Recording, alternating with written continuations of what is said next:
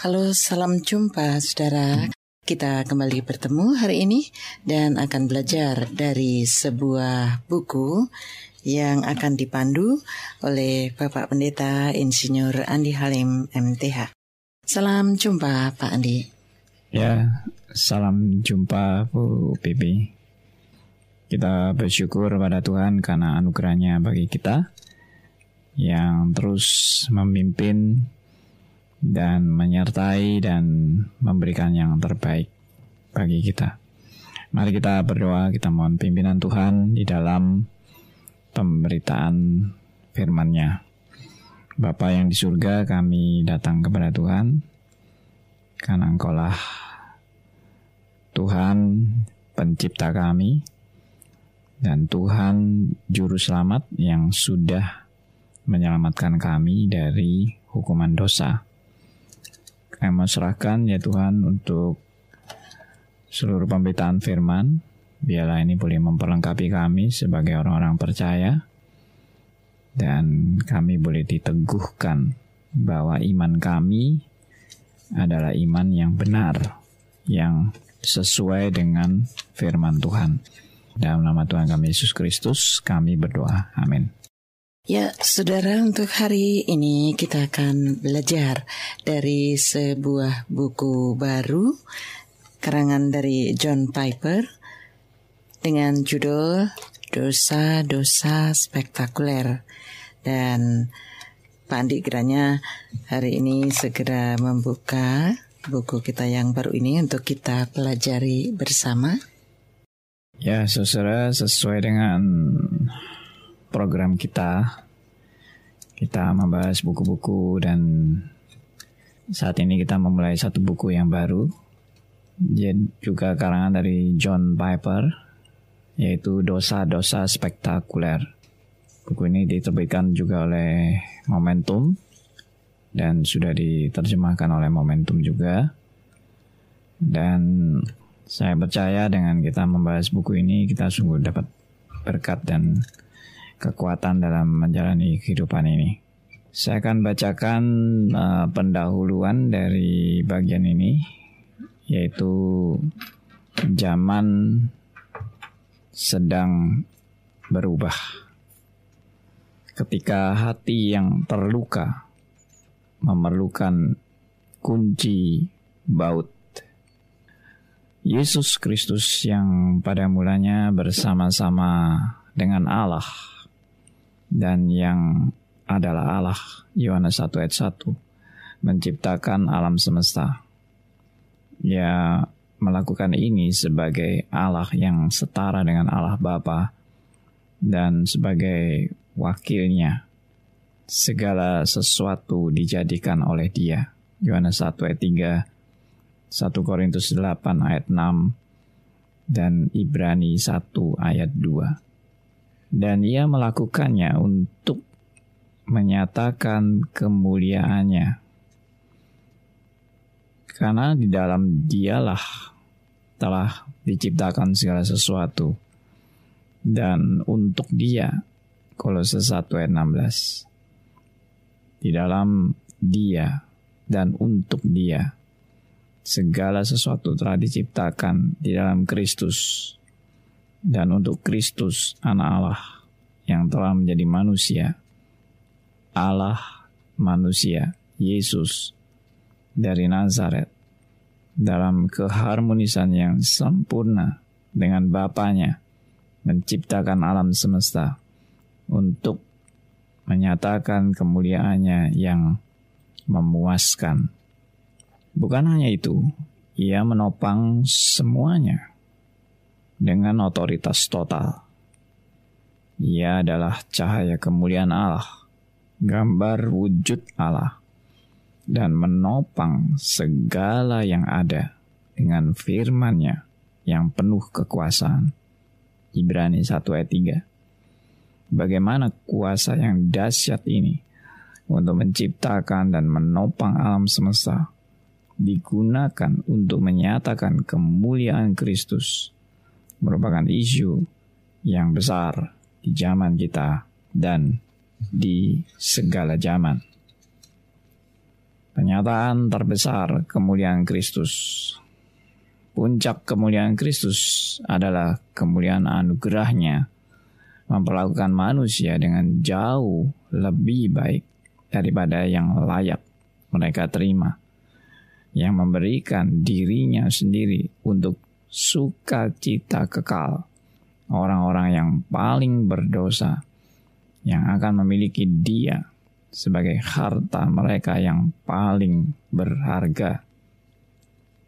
Dan puncak dari anugerah ini adalah pembunuhan terhadap Allah manusia ini di luar Yerusalem sekitar tahun 33 Masehi. Kematian Yesus Kristus adalah pembunuhan. Itu adalah dosa paling spektakular yang pernah dilakukan. Pada titik perputaran terpenting sejarah umat manusia, dosa paling mengerikan yang pernah dilakukan itu justru menjadi pernyataan kemuliaan Kristus yang terbesar dan mendapatkan karunia anugerah Allah yang menaklukkan dosa. Allah bukan hanya mengalahkan kejahatan di salib, di atas salib. Ia juga menjadikan kejahatan sebagai alat untuk mengalahkan kejahatan. Ia membuat kejahatan melakukan bunuh diri dengan melakukan kejahatannya yang paling jahat. kejahatan adalah apa pun dan segala sesuatu yang bertentangan dengan pernyataan kemuliaan Kristus yang paling penuh. Itulah arti kejahatan. Di dalam kematian Kristus, kuasa kegelapan melakukan segenap upaya mereka untuk menghancurkan kemuliaan anak Allah. Inilah puncak kejahatan. Tetapi mereka justru mendapati diri mereka sendiri mengutip nubuat kuno dan melakukan bagian yang telah ditetapkan oleh Allah. Justru dengan membunuh Kristus, mereka mempertunjukkan kemuliaan Kristus kemuliaan yang sama yang ingin mereka hancurkan. Puncak kejahatan mengenapi puncak kemuliaan Kristus, yaitu kemuliaan anugerah. Melihat dunia secara berbeda. Ketika anak, ketika Anda melihat hal ini dan merasakan kekuatannya, cara Anda melihat dunia akan berubah. Saya menulis buku ini karena menurut saya hari-hari mendatang akan menuntut pengikut-pengikut Kristus berubah di dalam cara memandang dunia. Bagi saya, orang-orang Kristen di dunia barat sedang dimanjakan.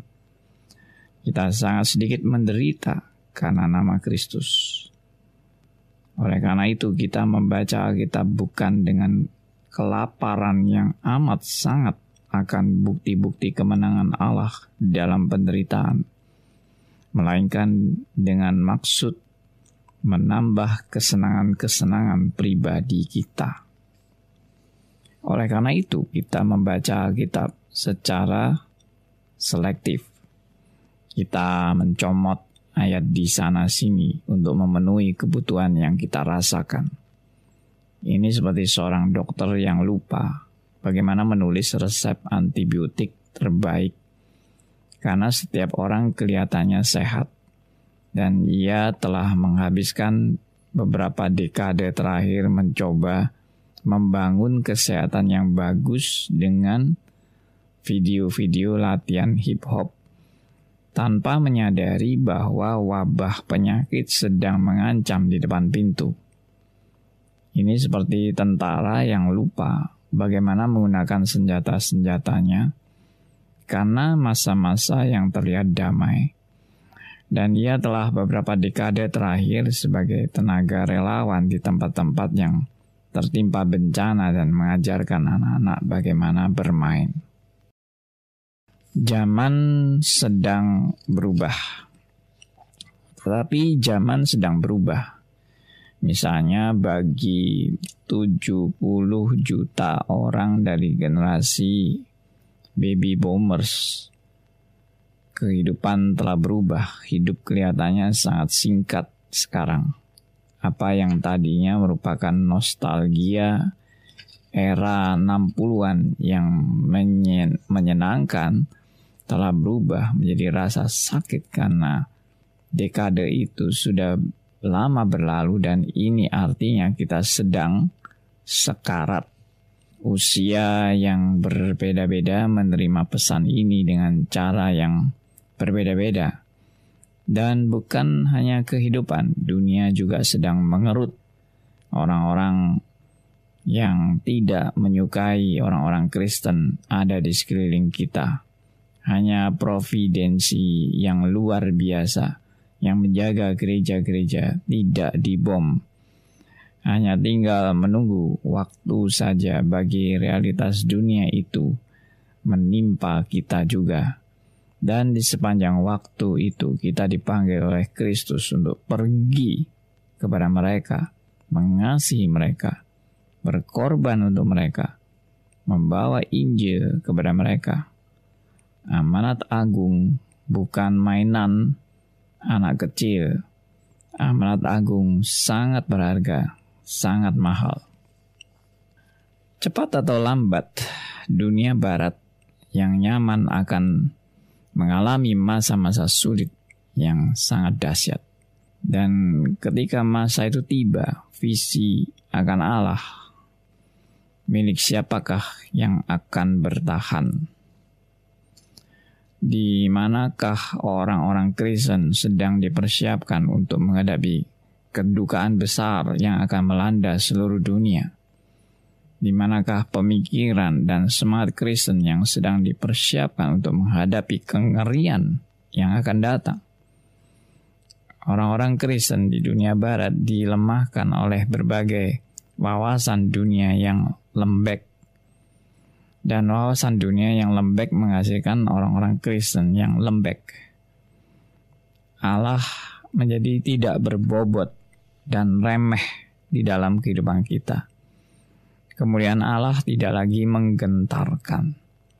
Kedaulatannya menjadi sekunder dibanding dengan kepeduliannya. Alkitab yang hilang. Apa yang hilang adalah adalah Alkitab. Yang saya maksud di sini adalah keseluruhan Alkitab dengan darah dan keberaniannya dan dosa dan kengeriannya dan semuanya ini yang ada di bawah tangan Allah yang dahsyat itu tangan yang jentikan jemarinya menjadi keberadaan bintang-bintang tangan yang mengaruniakan dan mengambil kehidupan tangan yang mengendalikan segala sesuatu. Segala sesuatu segala sesuatu apa yang kita perlukan adalah mengetahui hal-hal yang besar mengenai Allah. Mengetahui hal-hal yang besar mengenal Allah akan membantu mempersiapkan kita sehingga tidak runtuh ketika menghadapi konflik yang menghancurkan dan bencana pribadi. Hati yang terluka dan kunci baut. Saya menyadari bahwa bagi banyak orang, hal ini tampak jauh dan tidak ada hubungannya dengan kebedihan pribadi mereka. Di dalam penderitaan-penderitaan sehari-hari, kita tidak uh, yang sehari-hari kita yang tidak kita ungkapkan entah di dalam hal pernikahan atau membesarkan anak atau kesendirian atau sakit penyakit atau depresi kita. Kita mungkin merasa bahwa semua pembicaraan mengenai keagungan Allah adalah seperti mengobati hati yang terluka dengan sebuah kunci baut.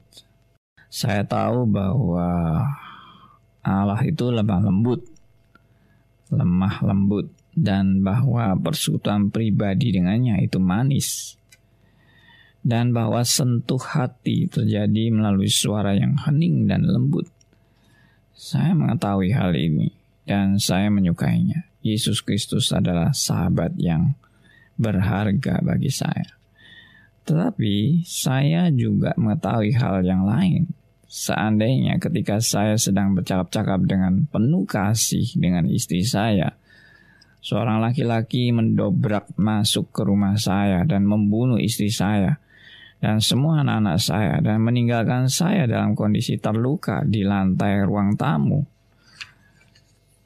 Saya akan memerlukan cara memandang dunia yang melibatkan lebih dari sekedar kelemah lembutan Allah.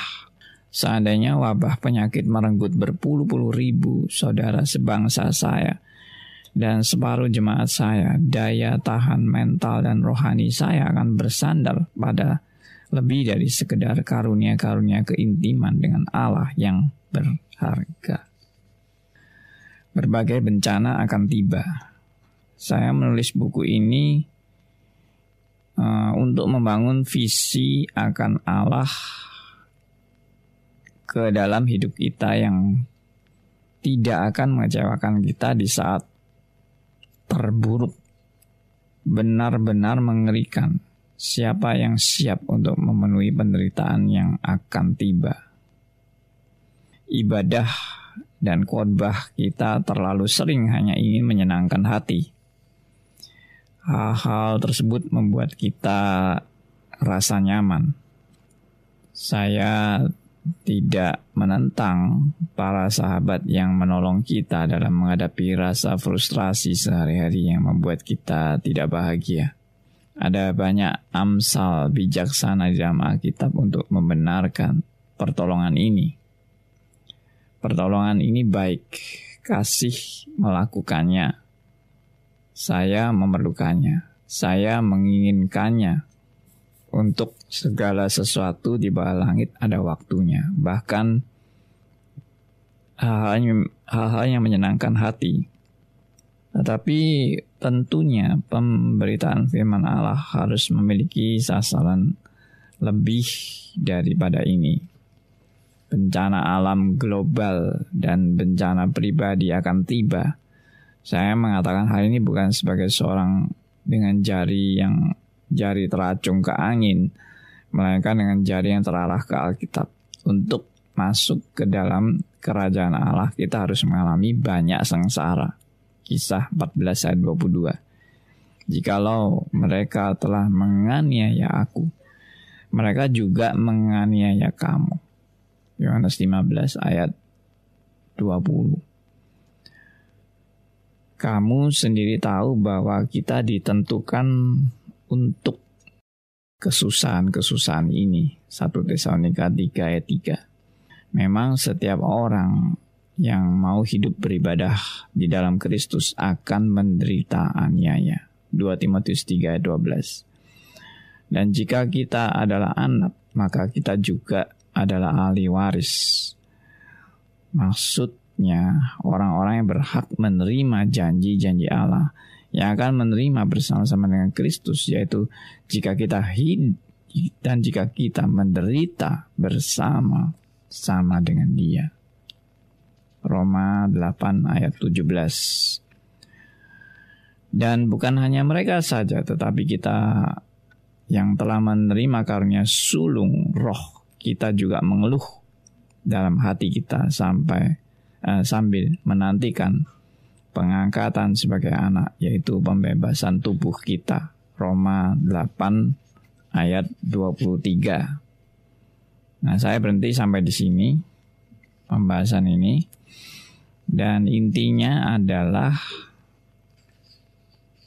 penulis yaitu John Piper memaparkan mengenai siapa yang kita percaya yaitu Yesus Kristus. Dialah Allah yang yang maha kuasa, Allah yang menjadi manusia dan yang memberikan yang terbaik bagi kita. Dan kita menerima anugerahnya yang luar biasa itu. Anugerah keselamatan. Dan kita berbahagia karena anugerah itu. Tetapi penulis juga mau menekankan tentang sisi bukan hanya sisi kita menikmati kebahagiaan dan ya enjoy enjoy gitu dalam kebahagiaan keselamatan yang itu dianugerahkan Tuhan kepada kita. Tapi ada sisi lain yang di, mau ditekankan oleh si penulis bahwa hidup itu tidak selalu enak-enak. Hidup itu tidak selalu lancar, nyaman, dan menikmati anugerah Allah dengan happy-happy, tenang-tenang, uh, segala serba lancar dan serba baik. Nah itu mimpi yang salah gitu. Jadi orang Kristen kalau bermimpi bahwa saya setelah menerima anugerah keselamatan hidup saya akan tenang, hidup saya akan nyaman, damai, damai sentosa, tidak ada tidak ada pertumpahan darah, tidak ada kekejaman. Nah, Tuhan selalu melindungi kita dan semuanya serba lancar, serba enak, serba baik, serba sehat. Hmm, tidak ada halangan, kesulitan dan sebagainya dalam jalan hidup. Oh, ternyata tidak demikian. Ya, ternyata hidup itu uh, penuh dengan tantangan dan hidup itu penuh dengan kesulitan. Hidup itu penuh dengan banyak hal-hal yang membuat kita menderita. Dan itu sangat-sangat tidak tidak sangat-sangat tidak kita harapkan dan sangat-sangat tidak menyenangkan kita. Karena memang siapa sih orang yang suka menderita dan suka uh, susah begitu dan suka menghadapi banyak kesulitan dan menyusahkan dan menghambat kita dan sebagainya. Kita nggak senang. Kita senangnya memang serba lancar, serba enak, serba gampang, serba nggak ada hambatan, nggak ada kesulitan dan dan sebagainya. Tapi itu mimpi ya bahwa yang benar justru bahkan dijamin suatu saat pasti suatu saat kita mengalami bencana itu. Dan itu juga keyakinan saya bahwa dalam khotbah-khotbah saya saya juga selalu menekankan bahwa hidup itu nggak selamanya enak, nggak selamanya lancar, dan tidak selamanya doa-doa kita itu yang kepingin selalu disertai Tuhan, dilindungi, di dibuat sehat, dibuat lancar, sukses, ya. Itu nggak selamanya kita terima. Dan suatu saat pasti, pasti, yang namanya malapetaka itu tiba. Ya, itu tidak menyenangkan kita memang dan itu tidak itu adalah berita yang yang kita mau jauhi sebenarnya. Saya saya tidak mau malapetaka dan saya tidak mau musibah. Saya tidak mau menghadapi hambatan-hambatan dalam kehidupan saya. Saya ingin lancar, saya ingin sukses. Saya ingin apa yang saya mau capai itu tercapai, benar-benar goal ya. Bisa saya peroleh gitu apa yang saya inginkan Ya itulah itulah keinginan dan kerinduan saya. Siapa yang mau dipersiapkan untuk menghadapi malapetaka dan siapa yang siapa yang benar-benar siap untuk menghadapi bencana yang akan terjadi dalam kehidupan ini. Eh, nggak uh, ada yang mau, tapi bersyukur sekali ya kita belajar belajar pemahaman reform ini justru tidak mengajak kita bermimpi dan tidak mengajak kita untuk lupa diri gitu ya, lupa daratan gitu ya.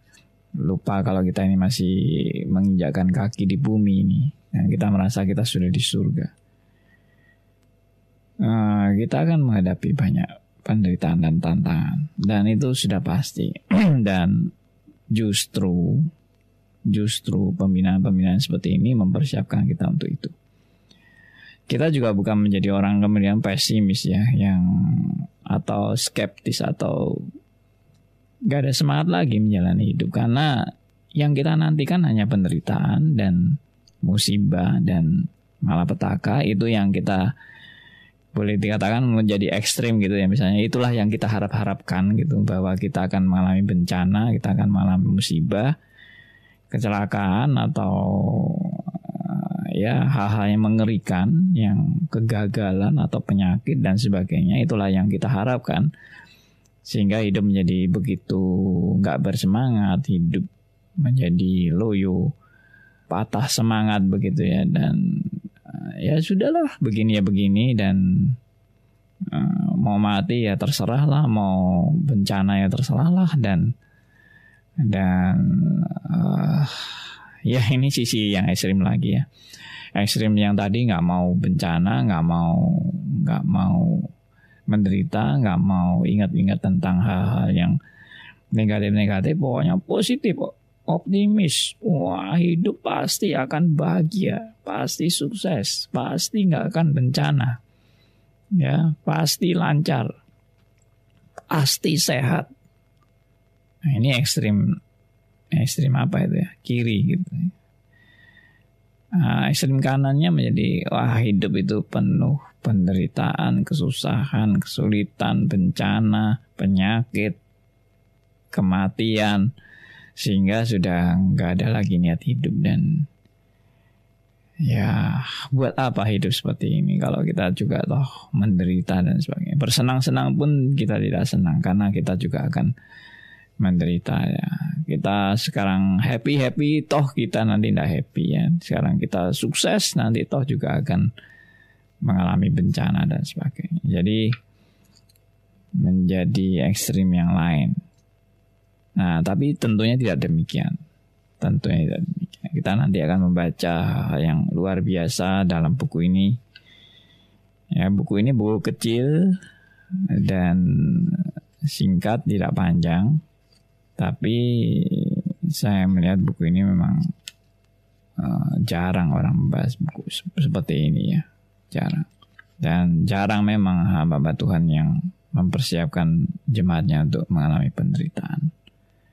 Itu jarang, nggak nggak laku mungkin biasanya ya. Kalau kita bicara soal menderita-menderita nanti kamu bakal sakit, bakal musibah kena musibah bakal bahkan bakal menghadapi kematian. Wah udah. Nggak bakal laku pendeta seperti ini. Dan nggak ada yang mau gitu. Takut semua ya. Takut menderita takut sakit ya takut musibah takut gagal. Ya dan terutama takut mati. Semua lari semua menjauhi. Tapi juga itu juga reaksi yang reaksi yang berkelebihan. Karena akhirnya yang takut bencana terima bencana, yang takut yang mau menjauhi musibah kena musibah, yang menjauhi penyakit juga terkena penyakit, yang lari menjauhi kematian juga mati.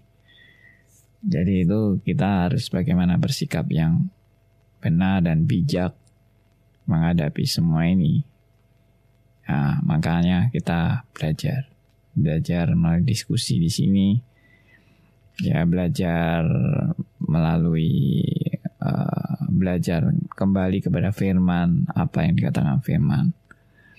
Ya, jadi ini baru pendahuluan, baru pendahuluan dan pendahuluan bagian yang pertama. Karena nanti kita akan selesaikan sam sampai selesai pendahuluan ini ya pada kesempatan yang akan datang. Ya, saudara, kita sudah mendengar tadi Pak Andi membacakan bagian pendahuluan dari buku Dosa-dosa Spektakuler karya dari John Piper. Nah, kalau kita membaca atau belajar dari buku-buku John Piper ini banyaknya memang kita diajari bagaimana menghadapi penderitaan ya Pak Andi ya. Hmm. Uh, apabila kita mengalami penderitaan memang wajar kalau kemudian kita kadang jenuh ya dan bahkan kita tertarik untuk bermimpi saja, mimpi hmm. yang salah kata Pak Andi ya. Hmm. Bermimpi yang salah, hmm, ya bukankah Tuhan itu mengaruniakan anugerah kemudahan bagi kita dan kita aman nyaman di dalam tangannya. Jadi bentuk kenyamanan seperti apakah yang biasa kita kenal dan biasa hmm. kita harapkan, tapi ternyata John Piper mengungkapkan lain. Jangan mimpi yang salah. Hmm. Ya, jadi uh, pembinaan itu ada ada bermacam-macam ya. Pembinaan itu jadi pembinaan itu ada yang ada yang realistis gitu. Realistis. Ada yang mengajak orang bermimpi. Ada yang ya uh, idealis begitu ya, idealis yang wah perfect perfect. Ya ada yang teologi sukses, uh, teologi kemakmuran, ada yang oh, jaminan Roh Kudus dan Roh Kudus memberikan kita karunia-karunia hebat bagaikan Superman. Ya menjadi orang Kristen menjadi orang sakti yang tidak bisa sakit yang nggak bisa gagal. Dan Tuhan uh, memberikan kita karunia-karunia hebat luar biasa yaitu jadi Superman gitu ya. Yang nggak bisa uh, apa ini tidak punya kelemahan tidak punya kekurangan karena Tuhan beserta kita ya. Dan orang yang mau melawan kita pasti hancur. Ya tidak bisa orang berbuat jahat pada kita pasti yang mau berbuat jahat Tuhan akan bunuh dia. Ya dan sebagainya dan sebagainya sehingga saya melihat jadi justru pembinaan seperti itu akan membutakan kita. Akan membutakan jemaat dan bahkan kalau saya boleh to the point menyesatkan. Jadi membutakan menyesatkan dan menyembah kepada justru Allah yang salah karena Allah itu digambarkan sebagai center class mungkin ya yang selalu memberi hadiah-hadiah kepada kita dan hadiah-hadiah yang menyenangkan kita, mengenakkan kita. Ya dan ya segala sesuatu yang yang benar-benar happy lah. Tapi ini kepalsuan semua. Jadi memang ternyata kalau dalam penyelidikan psikologi sih ternyata memang manusia suka yang palsu ya. Karena memang palsu itu mungkin murah gitu. Tapi kok bagus gitu ya. Murah bagus. Murah tapi waduh menarik sekali begitu. Barang palsu. Sehingga apalagi palsu yang dari iblis itu menarik sekali ya. Menarik sekali dan memukau sekali dan menyenangkan sekali. Nah, itu itu bahaya saat ini. Manusia memang lebih menyukai yang menyenangkan daripada sungguh-sungguh mencari kebenaran. Manusia lebih menyukai yang memuaskan hati daripada berjuang untuk suatu kebenaran. Manusia lebih memikirkan yang menyenangkan telinganya, uh, memuaskan telinganya dan uh, bisa berhappy happy dengan dengan apa yang dia uh, terima, ya. Dan itu semua adalah egosentris, kepentingan-kepentingan diri dan kemuliaan diri, suatu penipuan jadi saya kalau melihat Kristen ini mengerikan ya. Banyak penipuan-penipuan. Dan hamba-hamba Tuhan yang tidak belajar kita baik-baik juga tertipu. Dan karena dia tertipu, dia tanpa sengaja mungkin juga menipu orang lain. Nah, menipu jemaatnya dengan ajaran-ajaran palsu yang gak benar. Nah ini, jadi sekali lagi saya bukan ekstrim kiri, ekstrim kanan ya. Maksudnya over optimis itu pasti salah karena over optimis itu kan dengan kemampuan saya, dengan kehebatan saya, saya pasti bisa mencapai hal-hal yang saya mau, yang optimis begitu, yang masa depan cerah dan sebagainya.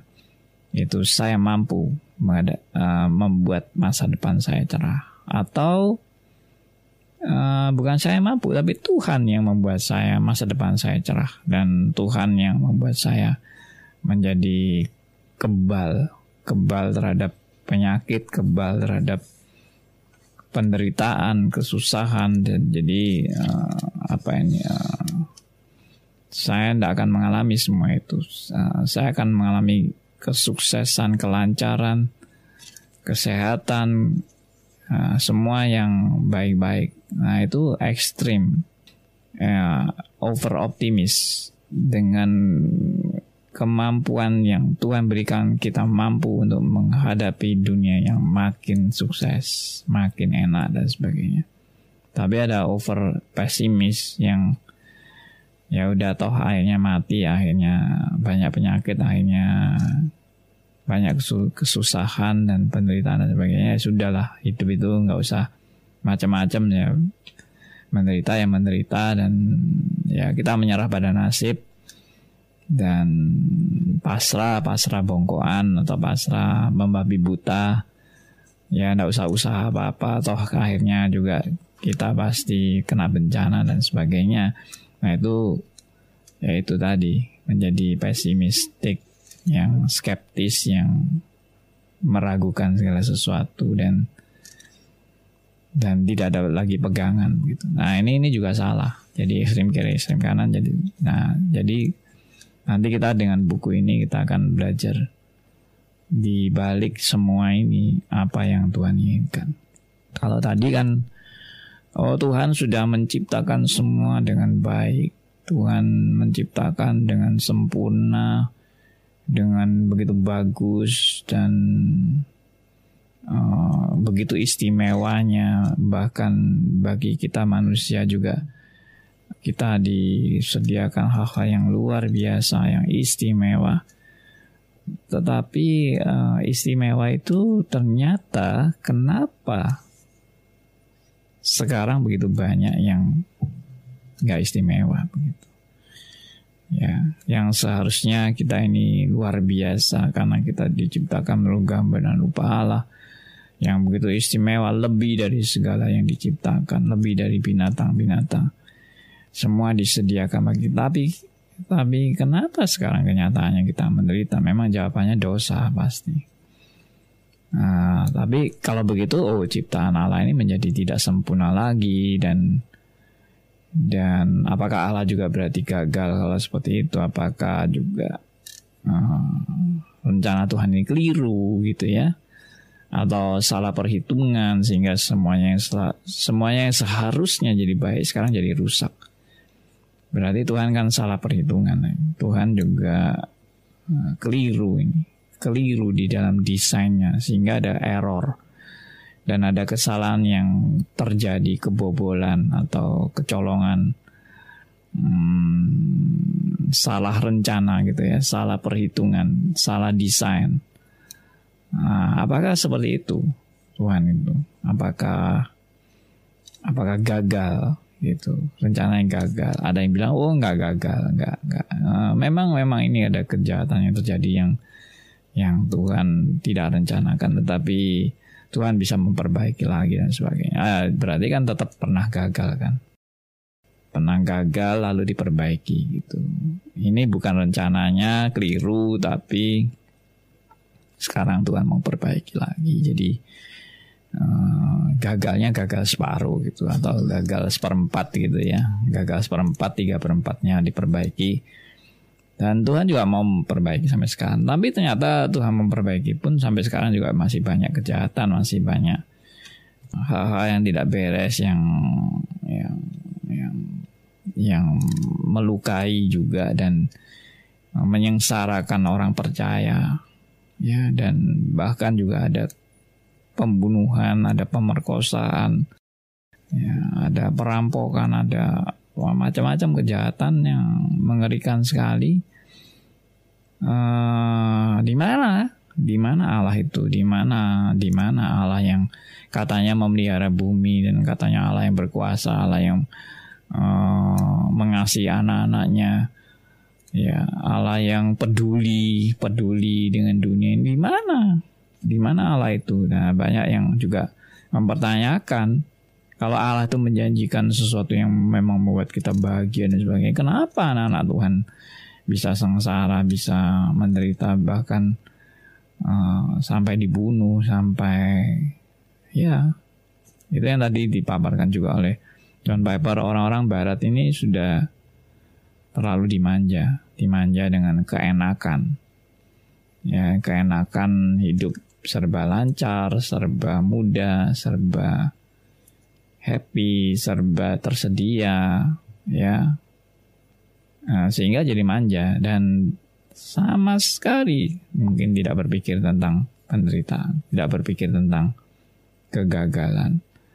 Karena happy-happy terus. Semua disiapkan, semua oke. Okay. Serba praktis. Iya, dan dokter-dokter juga canggih, ya, kesehatan juga canggih dan sebagainya. Nah, itu itu yang John Piper juga mau ingatkan bahwa kita jangan sampai terlena. Ya jadi jangan sampai over optimis jangan sampai menjadi pesimis skeptis ya over gitu. Sehingga kehilangan makna yang sebenarnya yang ah, kita mau paparkan. Nah inilah biarlah. Ini sebagai pendahuluan di dalam kita akan lebih mengerti maksud Allah lebih dalam lagi. Iya Uh, pada halaman 6 ini ditulis ibadah dan khotbah kita terlalu sering hanya ingin menyenangkan hati. Hal tersebut membuat kita merasa nyaman. Hmm. Ya katakan ini bukan mengejar kenyamanan Pak Andi. Kadang keletihan karena menderita tersebut, kadang tergoda untuk mencari hmm. penghiburan lewat pengajaran yang hmm. aduh tidak membuat tambah letih gitu dan hmm. ya kadang-kadang kepandaian mereka ya menggoda kita. Iya. Uh, banyak orang mencari refreshing dan pelarian dalam keletihan itu dengan hiburan-hiburan yang dia anggap akan menghilangkan keletihan itu menghilangkan frustrasi dan sebagainya. Tapi sebetulnya kenyataannya memang tidak akan lenyap. Penderitaan itu tidak akan lenyap. Hal-hal yang menekan kita juga tidak akan lenyap. Larinya cuma lari sementara aja, tapi kemudian kita akan menghadapi dunia ini lagi dengan segala kenyataannya gitu ya. Misalnya ini ini contoh ya, contoh ilustrasi aja. Kita ini hutang sama orang eh, nggak uh, bisa bayar ya hutang 1 m gitu nggak bisa bayar. Lalu stres kan nggak bisa bayar lalu stres. Lalu bagaimana cara menghilangkan stres? Ayo nonton bioskop lo nah, nonton bioskop. Wah senengnya. Waduh filmnya menarik sekali. Dan mengharukan sekali atau wah exciting sekali filmnya ini. Lalu selesai nonton bioskop apa utangnya hilang gitu ya. Terus setelah nonton bioskop satu M-nya udah jadi hilang gitu, udah berkurang satu M-nya itu gara-gara nonton bioskop. Nah, enggak, begitu nonton selesai, aduh, ingat lagi satu M ini masih ada ya. Hiburan sementara. Ya, jadi seperti itulah manusia mencari hiburan-hiburan yang sebetulnya dia enggak bisa lari dari itu. Memang perlu refreshing. Tapi refreshing itu kan bukan untuk kita lari dari kenyataan. Refreshing itu justru kalau yang benar loh ya refreshing itu justru untuk kita lebih berani menghadapi kenyataan dan bagaimana lebih bertanggung jawab. Nah itu refreshingnya. Jadi refreshingnya bukan untuk melupakan apa yang seharusnya saya bertanggung jawab, tetapi seharusnya saya lebih bertanggung jawab. Dengan refreshing itu saya akan lebih diingatkan bahwa saya harus menyelesaikan semua ini dengan dengan benar gitu, dengan sungguh-sungguh. Jadi jangan lari dari kenyataan, hadapi kenyataan. Nah, yang kita tahu kan harus hadapi dengan Kristus, harus hadapi dengan apa ini penyertaan Allah, hikmat Allah seperti itu. Ya, jadi kalau pengajaran reform mengajar untuk tidak bermimpi, tapi menghadapi tantangan ya Pak Andi ya. Oke, Pak Andi menutup dengan kesimpulan. Ya oke, jadi saya harap saudara bisa juga punya buku ini. Ah, dosa-dosa uh, spektakuler ini memang buku kecil, buku ya mirip mirip buku saku gitu, tipis juga. Tapi uh, ya saya melihat John Piper cukup tajam ya membahas masalah-masalah yang yang sering kali justru dilupakan oleh orang-orang Kristen zaman sekarang dan uh, bahkan banyak kepalsuan-kepalsuan yang ya melalui buku ini kita boleh melihat bagaimana sebenarnya uh, kebenaran itu. Ya kiranya ini boleh jadi berkat bagi kita semua dan mari kita berdoa. Bapa yang di surga kami bersyukur berterima kasih karena anugerah baik kami. Kami bersyukur uh, melalui pembinaan-pembinaan ini kami diperlengkapi menjadi anak-anak Tuhan yang terus belajar bertumbuh dalam kebenaran demi kebenaran dan kami boleh diteguhkan dan dikuatkan menghadapi apa pun bersama dengan Tuhan tanpa takut, tanpa khawatir karena Tuhan sudah mengalahkan segala-galanya bagi kami. Kami masyarakat doa kami dalam nama Tuhan kami Yesus Kristus, Tuhan dan Juru Selamat kami yang hidup kami berdoa. Amin. Ya, terima kasih Pak Andi. Terima kasih Bu Pipi. Terima kasih saudara yang sudah bersama dengan kami. Kita sudah belajar pendahuluan dari sebuah buku dosa-dosa spektakuler karya dari John Piper. Kiranya pendahuluan ini sudah uh, menjadi awal bagi kita untuk ingin belajar terus dan menjadikan berkat bagi kita. Sampai jumpa.